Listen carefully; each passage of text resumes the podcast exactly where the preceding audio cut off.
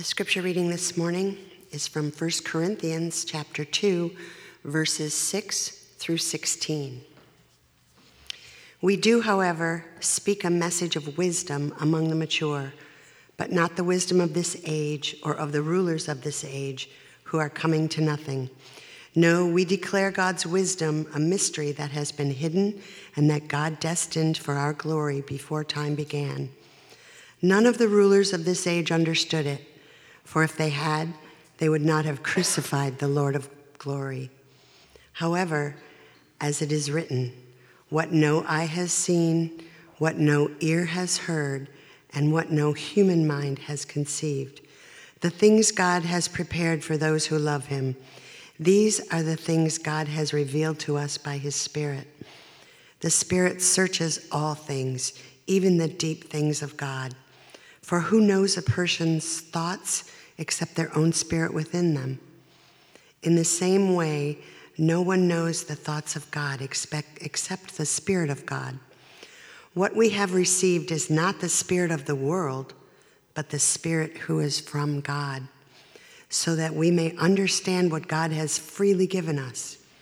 This is what we speak, not in words taught, taught us by human wisdom, but in words taught by the Spirit, explaining spiritual realities with Spirit taught words.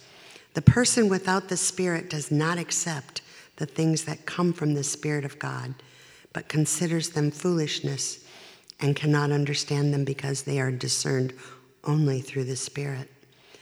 If the, the person with the Spirit makes judgments about all things, but such a person is not subject to merely human judgments.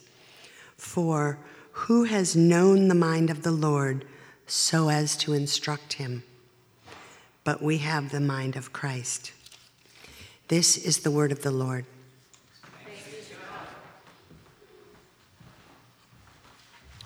Good morning. Let me, uh, let me give you the context of this passage before we dive into it. We're, we're studying the book of First Corinthians, which is a letter that the Apostle Paul wrote to a community of early Christians. And two weeks ago, we were in a passage in which the Apostle told his readers that the message of the cross is foolishness to the world. In other words, there, there's something about us. There's, some, there's something about um, our fallen, broken human nature that finds the message about Jesus to be irrelevant or offensive or nonsensical. There's just something about us that, that doesn't mesh with that message. And the apostle would say that th- this is true regardless of our culture, regardless of our background, regardless of what century we happen to be born into. The, the, the message about the Son of God dying on the cross for sinners, just it sounds silly to sinful people like us. And what a dilemma that is because the Bible the Bible tells us that eternal life with the Father is only found through faith in the Son. And yet this is something that in ourselves we just we can't hear. So that's, that's the problem. Now, in last week's passage, the apostle told us that the solution to that problem is not to jazz up the message to try to make it more appealing. Remember, he's, he said this last week. He said, Brothers and sisters, what, when I came to you, I did not come with eloquence or human wisdom as I proclaimed to you about the testimony about God. My message and my preaching were not with wise and persuasive words. So the apostle said, Listen, people don't understand the, the message, but you know what? It, it doesn't help to try to sound clever or try to look cool or try to you know, market the message of Jesus in a way that will make it more appealing. He said, That's just not going to work. So that's where we are in, in, in the book. The problem is people don't understand the gospel. The solution is not to try to make the message sound better. So we ask, what is the solution? How will people ever come to embrace the message of salvation in Christ? Well, says the apostle in today's passage, the solution is the Holy Spirit. The, the, uh, the Spirit of God works in, in conjunction with the proclamation of the gospel. The Spirit of God works to open the hearts and minds of individuals so that they can see the beauty of Jesus and, and they can acknowledge their need for him. The, the Holy Spirit does this. And so in, in this passage, it's a pretty, it's a pretty uh, heady passage, but the apostle tells the Corinthians, he says, guys, this is what happened to us. Verse 9 and 10, he says, What no eye has seen, what no ear has heard, what no human mind has conceived, the things God has prepared for those who love him. In other words, the deep truths of the gospel. He said, These are the things God has revealed to us. How? By his Spirit. The same idea is in verse 12. He says, What we have received is not the Spirit of the world, but we have received the Spirit who is from God. Why have we received the Spirit from God? He says, So that we may understand what God has freely given us. So he's, he's saying here in, in, this, uh, in this passage that God reveals the truth and the beauty of Jesus to people who otherwise would never get it. He reveals this through what you could only call a supernatural work of the Holy Spirit. God reveals Jesus through the Spirit's work. Now, what I want to do today is I want to just point out for us from this passage two aspects of, of this work that the Holy Spirit does in revealing Christ to us. Two aspects. And the first is this the work of the Spirit is essential. The work of, of the Holy Spirit in revealing Christ to, to us is essential. And you'll see that very clearly in verse 14. Um, Paul writes this The person without the Spirit does not accept the things that come from the Spirit of God, but considers them foolishness I, wonder if you have anybody in your life that when you talk to them about Jesus, they just give you this blank stare. Like, what, what in the world are you talking about? And you know it's not because they're stupid, they might be very intelligent people. And, and it's not, maybe it's not even because you're doing a bad job explaining it, it just doesn't click. That's what Paul says here. He says, The person without the Spirit doesn't accept the things that come from the Spirit of God, but considers them foolishness and cannot understand them because they are discerned only through the Spirit. So he's, he's saying, listen, unless and until God, in His kindness, sends the Holy Spirit to us, in ourselves, we do not have a capacity to receive and to believe the truth about Christ. We just can't accept these things. They, they, they, we might be able to uh, recite them, explain them, but really to embrace them is just kind of beyond what we're able to do. Later in this book, Paul will return to that same thought. Chapter 12, verse 3, he says this no one can say Jesus is Lord except by the Spirit. Now, I don't think he means no one can pronounce those words. You can say Jesus is Lord. You can train a parrot to say Jesus is Lord, right? But he's saying no one can really, from their heart, make this declaration of faith unless what? Unless the Holy Spirit has come to them. That's interesting. So if you're in the place where you would say, you know, I'm not, I'm certainly not the world's best Christian. I have lots of issues, but I can say, I trust Jesus. He's my Lord. That means the Holy Spirit has come to you and made that real for you. I, I have a, um, a friend who, when he was in high school, um, my friend's name is John. When John was in high school, he was. Um, really in a bad place as a teenager, just very uh, reckless, um, self destructive patterns of behavior, deeply involved in drugs and just wild living. It's, it's, a miracle he lived to graduate from high school. And when he was in his early 20s, John heard the gospel and God opened his heart and he embraced it by faith, and his life was just radically transformed. Well, years later, when he's like in his 40s. He was back at his parents' house, kind of helping them move and looking through some stuff in the attic.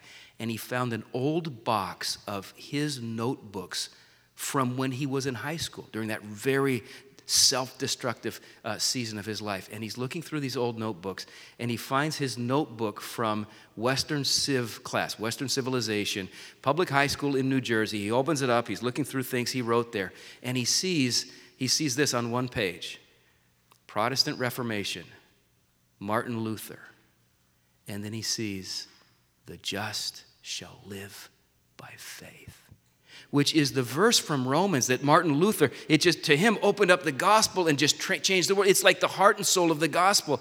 And my friend was just almost with trembling, remembering how dark his life was at that moment. He said, That's my handwriting. I can't believe my hand wrote the gospel message. I probably got it. He's a smart guy, probably got an A on the test. But I just couldn't. I couldn't receive it. I could explain it, but I couldn't receive it and, until the Spirit came to me. Now, Jesus, Jesus taught that same idea. Jesus said in John 6, verse 44, He said, No one can come to me unless the Father who sent me draws them. So, this work of the Holy Spirit, this is essential. And I wonder if this is why. I don't know if you've ever, some of you read the book of Acts. In the book of Acts is the, the, uh, the, the record of the lives of the very first Christians. They were so passionate about sharing the message of Christ with their world. And I wonder if this is why, if you read in Acts, I wonder if this is why they spent so much time in prayer. You ever read the opening chapters of Acts? It's like all, every chapter is another prayer meeting. They're praying, they're praying, they're praying, they're praying. Why, why in the world do they pray so much? I think they understood that all the preaching in the world will not do any good for anyone unless the Spirit it just doesn't that kind of call us as a church to be in prayer? Every Sunday when we gather for worship or throughout the week be praying Holy Spirit will you take the preached word and will you make it living and active and life changing for us and for those you know whom God gathers to this church. We need to pray. Jim Cymbala, who's the pastor of Brooklyn Tabernacle, he said this: proclamation and teaching are not enough. The gospel must be preached with the involvement of the Holy Spirit. So that this work of the Spirit is essential. Paul says in verse 10, these mysteries of God are revealed by the Spirit. So this, this is what brings people from a state of unbelief to a state of belief. It's the Holy Spirit. Now, um, the beautiful thing about that, by implication, is that that means that God is not limited in any way with regard to whom he can save. Look, would you look with me again at verse 14? Notice, verse 14, verse 14 does not say the person without self discipline does not accept the things that come from the Spirit of God. So if you have a friend who you know, has an addictive personality or they struggle with impulse control issues, don't even bother telling them about, about Jesus. It won't help. No, it doesn't say that. Does not say that. No, nor does it say, you know, the person who grew up in a dysfunctional family can't accept the things of the Spirit. So, you know what? If you didn't have Christian parents and they didn't have a solid marriage and you didn't grow up in a, a, a happy home where someone taught you the Bible at the breakfast table every day, you don't have a chance. It does not say that. It, do, it doesn't say the, the person who hasn't read the Bible cover to cover can't accept the things of the Spirit. No. It, it doesn't say that the person who's naturally anxious or timid can't accept. No, it doesn't say that. It, it doesn't say the person who's confused about their sexual orientation can't receive the things of the Spirit. Does not say that. It doesn't say the person who once dabbled in the occult cannot receive the things of the Spirit. Does listen, isn't that something? It doesn't say any of those things. All it says is the person without the Spirit doesn't receive the things of the Spirit. And here's the good news do you know this? Our God can send His Spirit to whomever He wants, whenever He wants. There's nothing that ever holds Him back. Listen, you have never, ever seen anyone in this world whom God cannot save through the Holy Spirit. And if you were to ask the, the Apostle Paul that, he'd say, Yeah, look at me. You know the story of Paul. He hated Jesus. He hated Christians. He tried to kill Christians until God said, You know what? I'm sending my spirit to you. You're going to be mine. This is our God. Uh, Jesus said in uh, John chapter 3, what an intriguing verse. John 3, verse 8. He said, The wind blows wherever it pleases. You hear its sound, but you can't tell where it comes from or where it's going.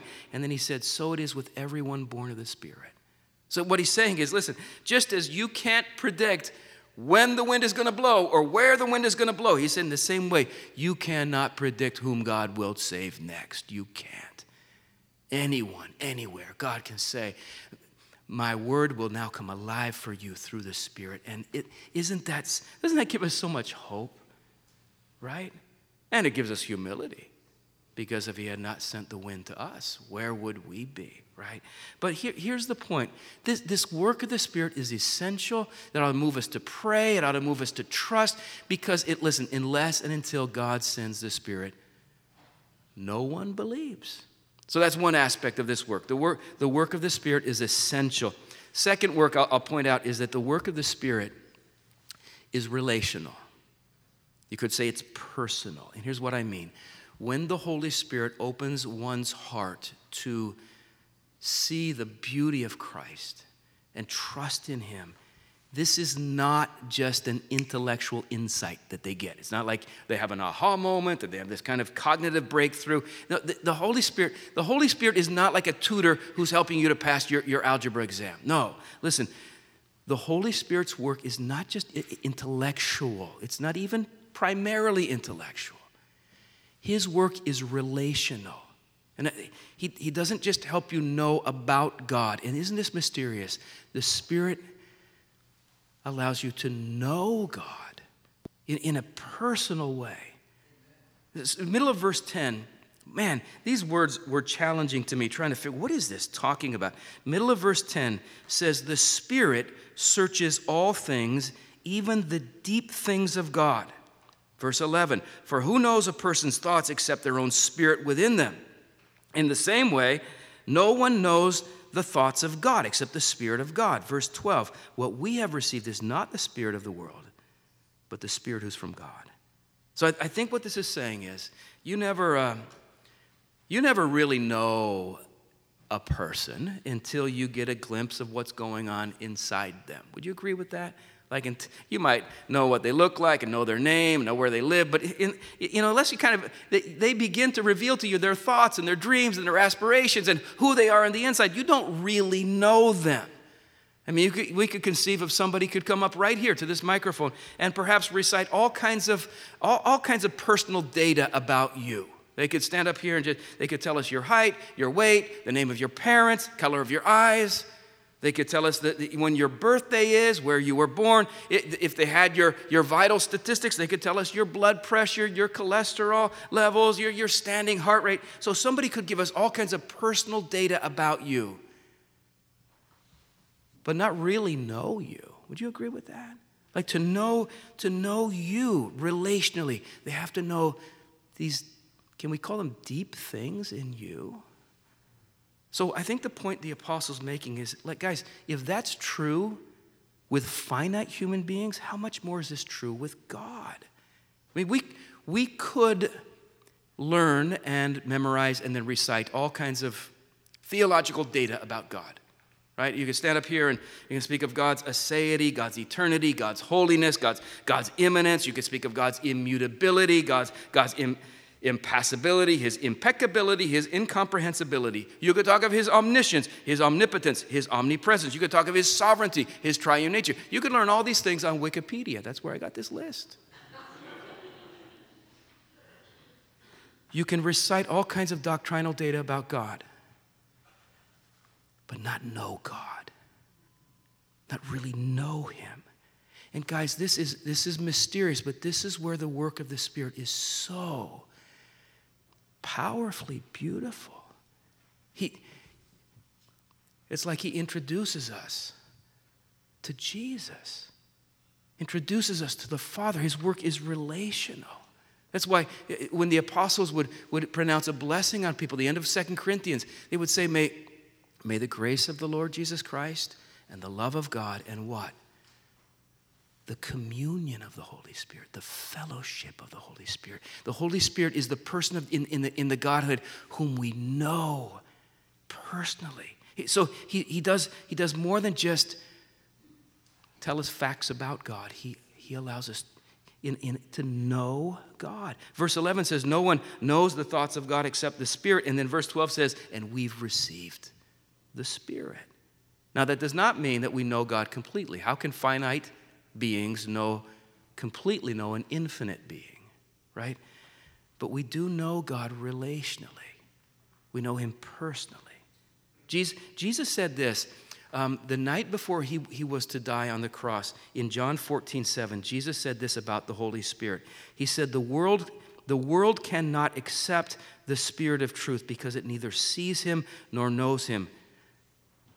But you know him because he lives with you and will be in you.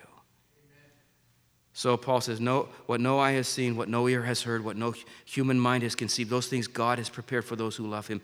These are the things he's revealed to us by his spirit. And so I wonder if this has happened to you. And I, I hope I'm not describing this with, with such um, enormity you, that you feel like I have to have had some kind of deep esoteric experience. No, no, that, I don't think that's what he's saying. I think he's just saying that if you've come to trust Jesus and when you, when you like we're doing today, when you worship Jesus, at times you just feel like I'm. I'm not just saying facts that I learned, and I'm not just going through motions that were taught to me. I, I really love him. I love him. The Holy Spirit did that for you. He came to you. Jesus, Jesus said in, in uh, John 10, He said, My sheep hear my voice, they recognize my voice. It's the Spirit who just kind of opens our, can you say, spiritual ears to hear Him. Does that happen to you? So, um, on occasion, we all know this, on occasion, babies will be born um, with hearing impediments, without some completely deaf, no ability to hear. Sometimes medical science, through um, cochlear implants, through these really advanced hearing aids, sometimes doctors are able to give these children back, give them the gift of hearing.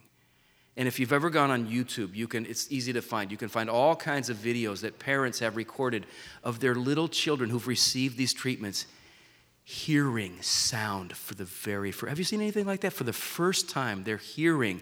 And uh, usually, the first the first sound they hear is, is the, the sound of their parents' voice. Very heartwarming, moving uh, videos. So there's one that just gets me every time I see it. It's so powerful. Whoever was filming it was kind of filming from over the shoulder of this mother who's holding her little baby daughter in her lap at the precise moment when this little girl, about one years old, she begins to hear. And the first sound this little child hears is the voice of her mother speaking to her. I don't know if you've seen that. Initially, this little baby has this look of shock on her face. She's never, she's never, she's never had this sensation, never experienced uh, audible hearing. It's just kind of frightening. And then as she looks into the face of her mom, and she realizes this is coming from her mom, the whole face just kind of transforms and it just glows. I'm hearing her voice. It's, so, it's just so powerful. Now, I was watching that video the other day and I realized this is the first time that little girl heard her mother's voice, but it's not the first time her mother was speaking to her. Right? Her whole life since she was born, you know how parents are. Her mom has been holding her and rocking her and speaking lovingly to you. Honey, I love you. I love you. You're so precious. You're my little girl. I love you more than the whole world. She's been speaking to her her whole life. It's not till that moment that she hears. And I don't know if this is crazy, but to me it seems kind of like a picture of the way the Spirit works. Maybe He's beginning to work in your life this way right now. That, listen, do you realize that through the gospel, your whole life through the gospel, God has been telling you, I love you, I love you, I love you. Don't resist me, don't fear me, I love you. And I wonder if yet the Spirit has come to that to you in that moment where you say, Now I hear. Now I hear. He's been saying this all these years. Now I hear. And if that's where you're at today, here's how you respond to that voice. You just trust Jesus. Just run to him. Trust in him. Amen. And let's praise God that he works that way. Would you pray with me?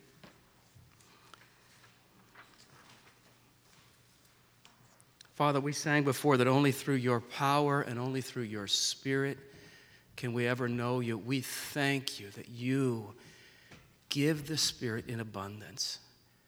I, I pray for, for those of us, perhaps, perhaps we've heard your voice, we know your voice, but we have, it's grown dim. I pray that we would hear the power of the gospel in fresh ways today. And I pray for any who perhaps have, it's, they've never really heard you speak. God, would you speak to them today? In Christ's name, amen.